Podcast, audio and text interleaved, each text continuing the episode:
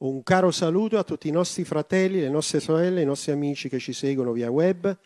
Benvenuti a questo consueto appuntamento con un passaggio della parola di Dio. Questa sera condivideremo qualcosa insieme negli Atti degli Apostoli, capitolo 8, dal verso 29. Invito la Chiesa a alzarsi in piedi. Il titolo di questo messaggio, Incontri sulla via deserta. I migliori incontri si fanno nel deserto. Atti degli Apostoli, capitolo 8, verso 26, la parola dice così, Dio sia lodato. Ora un angelo del Signore parlò a Filippo, dicendo, alzati, va verso il mezzogiorno sulla strada che da Gerusalemme scende a Gaza, essa è deserta. Ed egli si alzò, si mise in cammino, ed ecco un uomo etiope eunuco, un alto funzionario di Candace, regina degli Etiopi, sovrintendente di tutti i suoi tesori, che era venuto a Gerusalemme per adorare. Ora egli se ne stava ritornando e seduto sul suo carro leggeva il profeta Isaia. E lo spirito disse a Filippo, accostati e raggiungi quel carro. Filippo gli corse vicino e sentendo che leggeva il profeta Isaia gli disse, comprendi ciò che leggi? E quelli disse, e come potrei se nessuno mi fa da guida? C'è sempre bisogno di una guida. Amen. Poi pregò Filippo di salire, di sedersi accanto a lui. Ora il passo della scrittura che egli leggeva era questo. Egli è stato condotto al macello come una pecora, come un agnello e muto davanti a chi lo tosa, così egli non ha aperto la sua bocca. Nella sua umiliazione egli fu negato ogni giustizia, ma chi potrà descrivere la sua generazione, poiché la sua vita è stata tolta dalla terra? E l'eunuco rivolto a Filippo disse, ti prego, di chi dice questo il profeta? Lo dice di se stesso o di un altro? Allora Filippo prese la parola e cominciando da questa scrittura gli annunziò Gesù. Noi dobbiamo annunziare Gesù. E mentre proseguirono il loro cammino, giunse a un luogo con dell'acqua. E l'eunuco disse, ecco dell'acqua, cosa mi impedisce di essere battezzato? E Filippo disse, se tu credi con tutto il tuo cuore, lo puoi. Ed egli rispose dicendo, io credo che Gesù Cristo è il figlio di Dio. Alleluia. Allora comandò al carro di fermarsi e ambedue, Filippo e l'eunuco, discesero nell'acqua ed egli lo battezzò.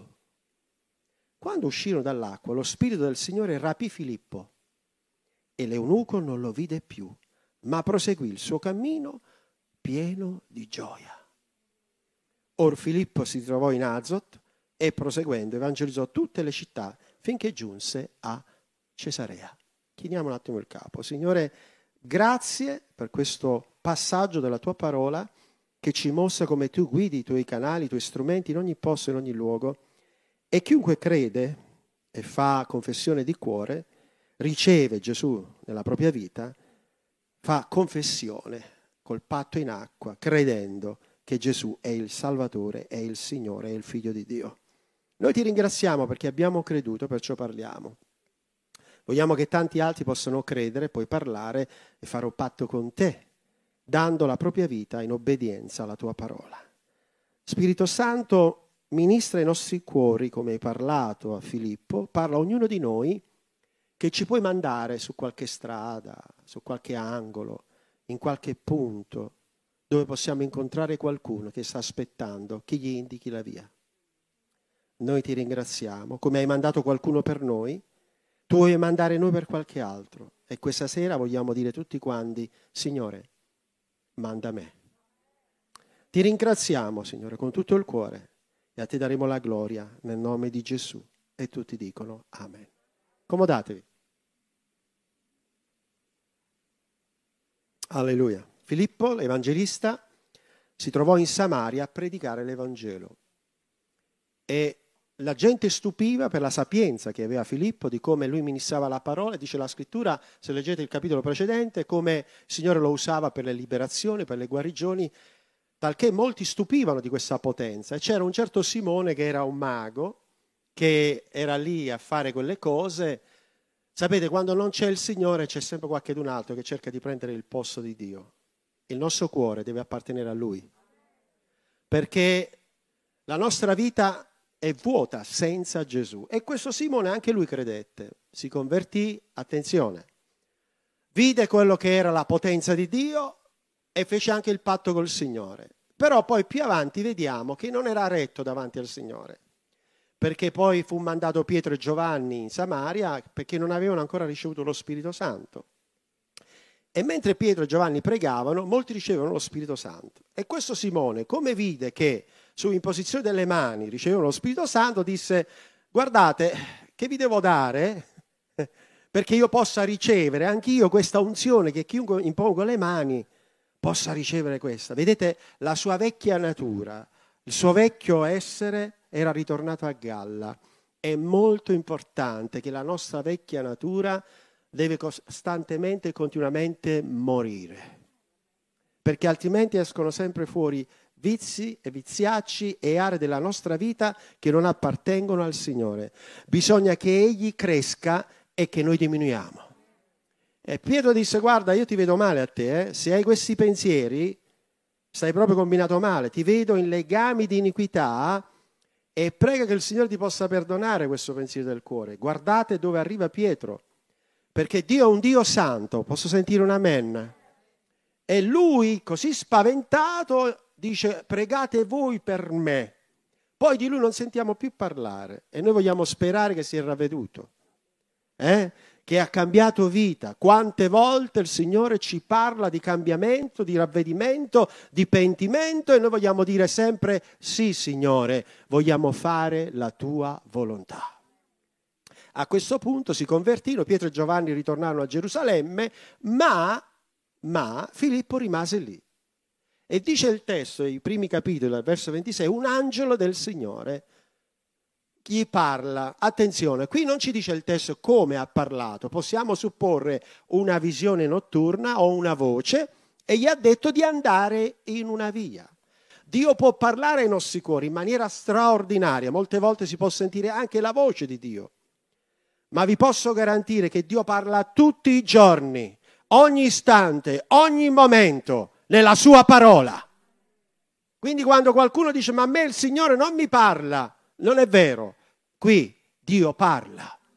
Quando vogliamo sapere Dio cosa dice o cosa vuole dirci, io vado a leggere dalla Genesi all'Apocalisse, è tutta parola di Dio è utile a insegnare, correggere, educare alla giustizia affinché l'uomo sia compiuto nelle vie del Signore. Quindi quest'angelo gli dice alzati. Quindi molto probabilmente era una visione notturna, forse Filippo stava riposando, stava dormendo e un angelo gli appare. Va verso il mezzogiorno sulla strada che da Gerusalemme scende a Gaza ed è una zona deserta. Qui parliamo del deserto di Giuda, una zona piena solo di deserto. Ma uno che ragiona un po' con la logica, Signore, ma se tu mi dici vai a Piazza della Vittoria, è più logico pensare che incontrerò qualcuno. Che ci devo andare a fare in un deserto? Che vado a fare in un luogo dove non c'è mai nessuno? Ebbene, se voi vedete un po' alcuni passaggi della scrittura, il popolo di Israele è stato nel deserto. Elia è andato nel deserto. Gesù è andato nel deserto, Giovanni Battista nel deserto e pure Paolo nel deserto d'Arabia. C'è qualche affinità, certamente. Dove non ci sono rumori, dove non c'è confusione, Dio parla meglio. Tacciasi le nazioni, faccia silenzio ogni cosa, perché Dio parla. Certamente Dio non può parlare quando noi gridiamo, quando noi parliamo, quando noi replichiamo, quando siamo lì a dire la nostra, chiediamo, chiediamo, chiediamo. Ho pazientemente aspettato in silenzio il Signore ed egli ha inclinato il suo orecchio verso di me. Filippo era uno di quelli che sapeva ascoltare la voce di Dio. Quando devi fare qualcosa, non ti muovere, aspetta prima quello che Dio ti dice. Dice, vabbè, se il Signore non mi dice niente, rimani fermo. Ed è questo il punto. Signore, se tu non mi parli, faccio io. Se tu non mi dici cosa devo fare, mi muovo a modo mio, secondo il mio modo di pensare, il mio modo di agire. Umanamente non è logico andare in una strada deserta, ma se te lo dice il Signore un motivo ci sarà. Filippo dice il testo, che cosa fa? Replicò? Disse no, Signore, ma perché? Ubbidì, si alzò e andò si mise in cammino e ha fatto un po' di strada perché dalla Samaria al deserto di Giuda certamente non era una passeggiata, però lui è andato. Il percorso della tua vita, il Signore ti chiederà sempre la stessa cosa. Segui la via stretta. Segui la via. Ed è sempre quella, in obbedienza e in sottomissione, perché Dio ama l'obbedienza. E se qualcuno non obbedisce, che dobbiamo fare? Noi non siamo di quelli che si tirano indietro. Amen. Gesù ha detto seguimi. Signore, dove mi porti? Con me. Questo ci basta. Noi vogliamo andare in cielo. Questo ci basta. Dobbiamo vivere anche attraverso molte tribolazioni, questo è scontato, ma una cosa è certa, noi vedremo la gloria di Dio. Tu vedrai la gloria di Dio e con la tua perseveranza guadagnerai la tua anima e quella degli altri. Quindi si mette in cammino. E a un certo punto Mentre Filippo camminava verso questo luogo deserto, forse si sarà fatta delle domande, ma cosa sarà? Chi incontrerò? Perché? Come mai? Oppure perché il Signore mi fa fare un giro più lungo? Mentre c'è la scorciatoia, che a me piacciono tanto le scorciatoie, ma ricordatevi, mai prendere la strada più veloce. Amen? larga e spaziosa la via che mena alla perdizione, molti la seguono, stretta e angusta la via che mena alla vita e pochi sono quelli che la trovano. Perché è più facile trovare una strada larga, la strada stretta è più difficile, ma è la più sicura. Quindi Filippo si incammina ed ecco a un certo punto un uomo etiope, un eunuco, alto funzionario di Candace, regina degli Etiopi, era sovrintendente di tutti i suoi tesori ed era venuto a Gerusalemme per adorare un ministro. Ora, il testo non ci dice molto, molto probabilmente tutto questo è avvenuto per la discendenza della regina di Sheba, che troviamo nel Vecchio Testamento, che andò da Salomone e incominciò a sentire della sua sapienza e molto probabilmente in Etiopia è arrivato il messaggio dell'Evangelo. E devo dirvi una cosa, io sono stato in Etiopia è una terra straordinaria. Quando tu scendi ad Addis Abeba e esci fuori dall'aeroporto, incominci a sentire un'aria diversa. Puoi trovare all'angolo delle strade le persone che pregano. Puoi trovare all'ingresso delle chiese, non mezz'ora prima, tre, quattro ore prima, i vecchi sui bastoni così e supplicano l'Eterno prima di entrare in chiesa. C'è una spiritualità in quella nazione, la parola di Dio non sbaglia. E di fatti il Salmo 68, verso 31 dice, dall'Egitto porteranno metallo splendente, l'Etiopia si affretterà a tendere le sue mani a Dio. Nei Salmi. E in Sofonia 3:10, da oltre i fiumi di Etiopia, i miei adoratori, la figlia dei miei dispersi, mi porteranno le loro offerte. La parola di Dio non sbaglia. E mentre eravamo lì, vedere poi le persone in chiesa, non come noi seduti, no, in piedi, su un bastone così, e pregare. Quando abbiamo chiesto, ma da quando, ma non, non lo so, saranno ore, ore e ore. E sempre ad Addis Abeba, in una chiesa nostra evangelica, eravamo lì noi abbiamo questi locali ben rifiniti, belli, apprezzabili, lì lamiere tegolati, pezzi di legno, centinaia e centinaia di persone che stanno lì. E quando abbiamo chiesto da che ora che stanno qui, beh, qualcuno si è preso le ferie del lavoro per fare digiuno e venire in chiesa, come in Italia, va? E stanno lì ore e ore e mentre si loda, si prega, si supplica il Signore, all'improvviso si alza un paralitico o un cieco che grida ci vedo. Quando si prega succedono i miracoli. E noi abbiamo visto queste cose. E dove c'è più bisogno, c'è più povertà, c'è più spiritualità. Il benessere ci allontana molte volte dalle cose più importanti. E quando lì stanno ore e ore ad adorare, e in certi posti hanno detto che loro hanno anche la raffigurazione del luogo santissimo, c'è un velo e dietro che è rappresentativo del, dell'arca dell'alleanza, ci sono dei posti che hanno una spiritualità così straordinaria, uomini e donne che stanno lì ore e ore a pregare. Quest'uomo, questo ministro di Candace, molto probabilmente attraverso la regina di Sheba che era tornata e aveva sentito parlare della sapienza di Salomone, aveva portato il messaggio della salvezza. Però lui non era un giudeo, quindi quando andava al Tempio si prostrava fuori all'esterno dove era l'accesso dei gentili, però aveva creduto. E andava lì a Gerusalemme per adorare. Ha fatto una lunga strada. Qualche volta quanta strada si fa per tante cose futili. Invece la strada migliore è per andare nella casa del Signore. Dio conta tutti i chilometri che fai per venire alla sua presenza. Dio conta tutti gli sforzi, il prezzo che paghi, le rinunce che fai e il desiderio che hai di essere alla sua presenza.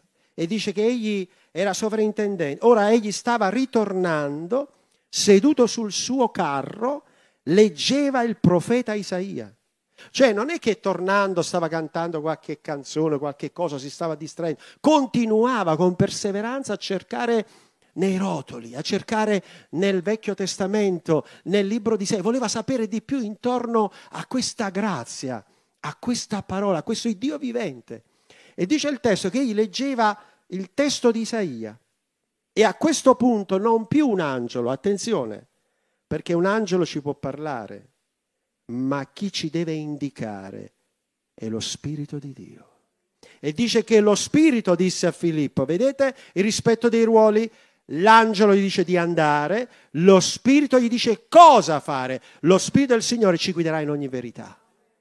Lo Spirito di Dio gli dice, Filippo, accostati e raggiungi quel carro. Allora, proviamo a guardare un po' la scena.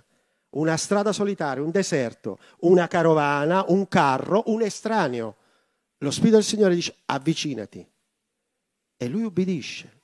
Quando il Signore ti dice avvicinati, noi ci dobbiamo avvicinare. Quando il Signore ti dice fermati, ti devi fermare. Non l'ho sentito. Non continuare in certe attitudini. Non continuare se il Signore ti dice fermati. Amen. Avvicinati a questo carro. E allora Filippo gli corse, attenzione, con zelo, corre. Corriamo verso il Signore. Ma non con zelo. Io ho visto ragazzi che quando qualche volta nei filmati fanno quei filmati prematrimoniali, no? Li avete mai visti? Allora che si incontrano da una parte e dall'altra, corrono uno verso l'altro. Non è che vanno con fiacchezza a fare eh, il prematrimoniale, no? C'è gioia, c'è desiderio perché è la persona del cuore, quindi si corre con gioia. Bene, così col Signore, corriamo verso di Lui. Corriamo alla sua presenza, corriamo nella parola, corriamo nella comune adunanza, veniamo con gioia a lodare e a benedire il nome del Signore. Corriamo verso di Lui, perché dove è il tuo tesoro, lì vi sarà il tuo cuore. Egli corre e sentendo, attenzione, attenzione, sentendo che leggeva il profeta Isaia, quindi significa, guardate che zelo aveva questo ministro di Candace, non leggeva per se stesso, leggeva ad alta voce per far sentire a tutti quelli che erano con lui. Comprendete? Gli altri devono leggere la parola in te. Non la dobbiamo tenere nascosta, non la dobbiamo meditare in silenzio, non la dobbiamo tenere per noi stessi. Dobbiamo dire agli altri che Gesù è il Signore.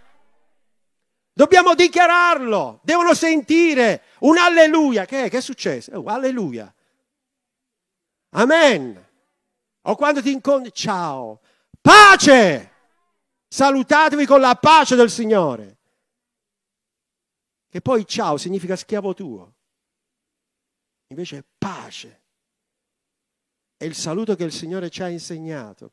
Quindi corre, sente che lui sta leggendo il profeta Isaia non stava leggendo un altro libro, non era qualcosa di diverso, una favola o qualcosa di religioso, no, lui stava leggendo qualcosa di importante. E allora gli disse, comprendi ciò che leggi?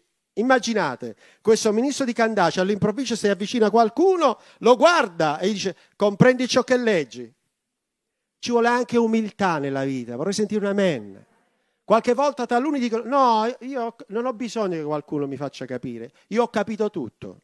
Li conoscete voi certi professori che hanno capito tutto della vita? Che sanno tutto? Che conoscono tutto? Bene, quando incontrate queste persone, lasciate stare, perché solo il Signore li può umiliare e poterli riconoscere che non sono niente. Amen. Guardate, qui parliamo di un dignitario, quindi non una persona da poco. Un estraneo si avvicina e gli dice comprendi ciò che leggi? Quegli disse e come potrei se nessuno mi fa da guida? Capite? C'è bisogno di umiltà. Noi abbiamo bisogno di una guida. Non siamo arrivati, non siamo capaci. La scrittura dice che il Signore ci guiderà in ogni verità. Abbiamo bisogno del Signore. Abbiamo bisogno gli uni degli altri perché nella moltitudine dei consiglieri c'è la sapienza. Molte volte Dio si usa di ognuno di noi per aiutarci gli uni verso gli altri. Amen. Quindi quest'uomo dignitario è umile, ha un'attitudine di umiltà, non si sente capace.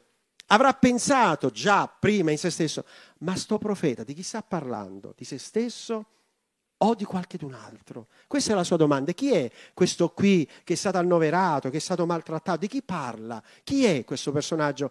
Molte volte la gente non conosce in realtà, conosce la storicità o la tradizione di colui che è il Re dei Re, Signore dei Signori, ma Gesù è una lettera vivente non è un Gesù morto che sta lì, è un Gesù vivente, reale, che batte il cuore, che vive, che ti tocca, che ti sana, che ti libera, che ti guarisce e ti chiede seguimi. Però mi domando e dico, lo seguo se tutto va bene o lo seguo perché è Dio? Non rispondete a me. L'attitudine giusta è dire, Signore, io ti seguo costi quel che costi. Se vedete la vita di Paolo, di Pietro, tutti gli apostoli, le donne, gli uomini di Dio, sono più i problemi e i pesi che hanno avuto nella fede che tutto il resto. Oggi noi viviamo la stessa cosa. Quando seguiamo il Signore sono difficoltà e tribolazioni, ma insieme abbiamo pace con Dio. Quindi preferisco pace con Dio con la tribolazione che senza Dio e diciamo vivere qualcosa di apparente, tranquillità, che poi non è tranquillità. Amen. Come potrei se nessuno mi fa da guida? Poi dice, pregò Filippo di salire e di sedersi accanto a lui. Quindi invita questo estraneo. Sapete perché? Probabilmente questo uomo ha detto, ma chi è che sta in una via deserta, che si avvicina a un carro estraneo e dialoga su qualcosa di un argomento che a me sta a cuore e lui lo conosce? Quando Dio ti manda qualcuno e ti rendi conto che Dio te l'ha mandato, è inutile che replichiamo. Ubbidisci. Non ho sentito. Qui ipotizziamo due possibilità. Questo ministro di Candace poteva dire, scusi, ma lei chi è? Non ho il piacere di conoscere, io sono un ministro di Candace, lei chi è? C'era una differenza di vestiario tra questo ministro di Candace e Filippo. Filippo era sobrio, quest'uomo era di vesti splendide, era sovrintendente di tutti i beni della regina, vi lascio immaginare, non è che aveva i nostri vestiti semplici, no? Quindi avrà visto la semplicità, ma lui è andato oltre, perché ricordatevi che la presenza e la potenza di Dio è nell'umiltà e nella sobrietà, non nella spavalderia, e non nella ricchezza o in quello che l'uomo può dare. L'umiltà precede la gloria. Amen. Quindi lui gli dice, sali qui con me, accomodati. Quindi non gli ha detto tu chi sei, chi non sei. No, ha compreso che era un uomo speciale. E quando il Signore ci mette insieme uomini e donne speciali, c'ha un solo obiettivo, una grande raccolta di anime con la diversità di talento, di dono che ognuno di noi abbiamo, è una parola di ognuno, fa un argomento, un argomento poi fa un paragrafo e poi fa un insegnamento. L'insegnamento porta alla conoscenza, la conoscenza cambia le vite, l'amore di Dio cambia i cuori. Una parola tu, una parola tu, una parola tu, una parola tu, la parola di Dio messa insieme, la preghiera insieme, le persone cambiano. Abbiamo un solo modo di parlare, un solo modo di pensare, un solo modo di agire, perché lo Spirito di Dio è uno. e non va mai contro la parola. Quindi Filippo sale su questo carro, attenzione, non era un carrettino normale, era un carro di un ministro, col seguito. Quindi Filippo si è riposato un po', se l'ha fatto tutto a piedi. Però arriva un certo momento che il Signore dice sali e riposati. E ti fa salire con i grandi, ti porta in alto. Ci credete che Filippo in quel momento che è seduto, Signore, grazie. Ho fatto tanta strada a piedi. Ora, lo spirito di sacrificio ci deve essere, perché Filippo avrebbe potuto dire, Signore, non ce la faccio, mi fanno male le gambe, mi fanno male i piedi, sono stanco. Signore non ci obbliga a seguirlo. Ricordati che il miracolo non è prima, è l'ultima mezz'ora. Scrivitela questa. Se tu perseveri l'ultima mezz'ora, arriva il miracolo. Taluni lo aspettano all'inizio, ma è l'ultima mezz'ora perché Dio ti vuole nella perseveranza, perché con la perseveranza ti cambia e quando ti cambia può cambiare gli altri. Se non cambiamo noi, non possono cambiare gli altri. Si sale, si siede. Ora il passo della scrittura che egli leggeva era questo, che è scritto in Isaia 53, verso 7 e 8. E l'eunuco rivolto a Filippo disse, ti prego, di chi dice questo il profeta? Lo dice di se stesso o di un altro? E il passo era questo, egli è stato condotto al macello come una pecora, come un agnello e muto davanti a chi lo tosa, così egli non ha aperto la sua bocca e sappiamo di chi è che stiamo parlando, il Signore Gesù. Lui è stato una pecora davanti a chi lo tosa, non ha aperto la bocca e ha preso su di sé le nostre malattie, i nostri peccati, i nostri travagli per la nostra salvezza. E Filippo gli chiede, ti prego, fammi capire. Arriva un momento che la gente vuole capire. Quando è stanca della politica, la politica sta stancando. Quando stanca il mondo, il mondo ha stancato. Quando stancano i TG, tutti i numeri che volete, 1, 2, 3, 4 e 5, chi più ne ha ne metta, quando ti stanca la vita, quando ti stanca la routine quotidiana, quando arriva al punto che dice non ho più alcun bene, il mio diletto è nel Signore. Lui è la mia pace e la mia gioia, lui è tutto per me. E qui lui chiede chi è, di chi sta parlando. Ti prego, dimmelo. E a quel punto Filippo prese la parola, cominciando da questa scrittura, gli annunziò Gesù. E mentre proseguivano il loro cammino, giunsero a un luogo con dell'acqua e l'eunuco gli disse, cosa impedisce, cosa mi impedisce di essere battezzato? Hanno fatto un po' di strada insieme. Durante il tragitto della vita tu incontrerai tante persone. Che responsabilità abbiamo? Un eunuco cambiato o un eunuco abbandonato? un amico, una persona, un conoscente, un simpatizzante, chiunque esso sia. Lo Spirito Santo dice a ognuno di noi questa sera, io ti metterò davanti persone, se tu gli parli di me saranno salvati. Se tu non gli parli di me non saranno salvati, ma ognuno di noi sarà responsabile. Quell'eunuco ha fatto un'esperienza Attraverso la regina di Sheba è arrivato il Vecchio Testamento, la legge in Etiopia. Attraverso questo eunuco è arrivata la grazia in Etiopia. Il Signore inizia un'opera e la porta a compimento. Nel percorso della vita ti può arrivare una conoscenza letterale, una conoscenza parziale, ma quando il Signore inizia un'opera la porta a compimento. È arrivata prima la legge in Etiopia, ma poi è arrivata la grazia. Prima il vecchio, ma poi il nuovo e in Cristo Gesù ogni cosa è nuova. E io l'ho visto in Etiopia. Il seguito di questo ministro di Candace. C'è più gente lì che ama e teme il Signore che in molte altre nazioni. E dovete sapere che l'Etiopia è Africa, ma se voi andate lì non è Africa, è un altopiano. La natura è rigogliosa, non ci sono zanzare. Il clima è quasi come il nostro, c'è una vegetazione particolare. Poi io ho visto le persone lì hanno un colorito di pelle, anche se sono una persona, uh, uomo come figura, io ho visto i, i, tratti somatici degli etiopici sono bellissimi. Hanno qualcosa di particolare, perché è un popolo particolare. Accettato il messaggio della salvezza, ha accettato il messaggio della grazia e continuano a lodare e benedire il nome del Signore. Se andate a vedere qualche video, chiesa eh, evangelica etiopica, e vedete come lodano e cantano il Signore, vi farete un po' gli occhi. Ne potete vedere di tanti.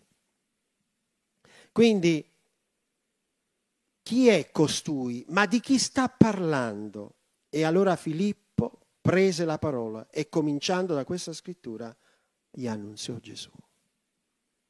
Quest'uomo ha fatto un'esperienza di un tragitto di strada, in poco tempo ha ricevuto Gesù. Da quanto tempo il Signore ti sta chiamando? Da quanto tempo la parola è arrivata al tuo cuore? Non dobbiamo aspettare oltre, dobbiamo dire sì Signore, io ti servirò oggi. Non domani, né dopodomani, né fra un anno, adesso perché il giorno della grazia è oggi. E mentre arrivano a un certo punto, trovano dell'acqua. Quindi probabilmente avevano parlato del battesimo. Chi avrà creduto e sarà stato battezzato sarà salvato. La Chiesa primitiva, quando c'era il battesimo di ravvedimento di Giovanni e poi anche il, il battesimo dopo per il ravvedimento, era subito, all'istante, perché la gente credeva. Oggi c'è una certa facilità nel prendere le persone e buttarle nell'acqua solo perché al primo incontro, al secondo incontro e qualche volta non è efficace. Il battesimo è un patto di obbedienza che significa io mi pento, mi umilio, mi ravvedo, cambio vita e mi impegno davanti a Dio e davanti agli uomini. Ecco perché siamo un po' più selettivi e attendiamo perché ci deve essere un cambiamento, perché è una responsabilità. Il battesimo significa che io mi sto prendendo una responsabilità che da oggi in poi cambio vita. Non posso più fare le cose prima, di prima, non posso essere come prima, devo fare la volontà di Dio. Quest'uomo chiede se tu credi con tutto il tuo cuore lo puoi. Ed egli rispose dicendo, io credo che Gesù Cristo è il figlio di Dio aveva letto il Vecchio Testamento, ma oggi riconosce la grazia, riconosce Gesù. Era lì Filippo, ma è lo Spirito di Dio che stava convincendo quell'uomo. E io credo che mentre parlavano su Isaia, sui versi che riguardano Gesù nel capitolo 53, lo Spirito Santo stava convincendo quell'uomo, quindi non è il profeta, qui si parla di qualcuno che ha dato, darà la, mia, la sua vita per me. Questo qualcuno che io non conoscevo, ma adesso conosco perché c'è qui un suo testimone e mi sta raccontando delle meraviglie. Non abbiamo tutto il seguito, ma sicuramente Filippo gli ha detto, guarda, noi abbiamo visto le cose che Gesù può fare. Abbiamo visto i miracoli. Noi siamo testimoni, come quando noi andiamo a dire, guarda, non siamo una religione. Non vogliamo che tu cambi indirizzo, noi vogliamo che tu cambi il cuore. Non vogliamo che tu sei un proselito perché per simpatia, per affetto, per amicizia o per affetto o altro. No, si viene al Signore perché lo si ama. Veniamo qui non perché siamo empatici l'uno con l'altro, ma perché qui c'è il Signore Gesù e noi vogliamo amarlo, lodarlo, servirlo e seguirlo. Cosa impedisce? E dice a un certo punto, è necessario fermarsi. Comandò al carro di fermarsi. Arriva il momento che bisogna fermarsi. Ti devi fermare. Ci dobbiamo fermare e decidere. Questo eunuco ha voluto dire a se stesso e a tutto il suo seguito Poco importa cosa potranno pensare sia la regina o tutti quanti i dignitari, io oggi seguo Gesù. Attenzione, era un seguito enorme. Provate a immaginare la scena. L'indicazione che devono tornare in Etiopia.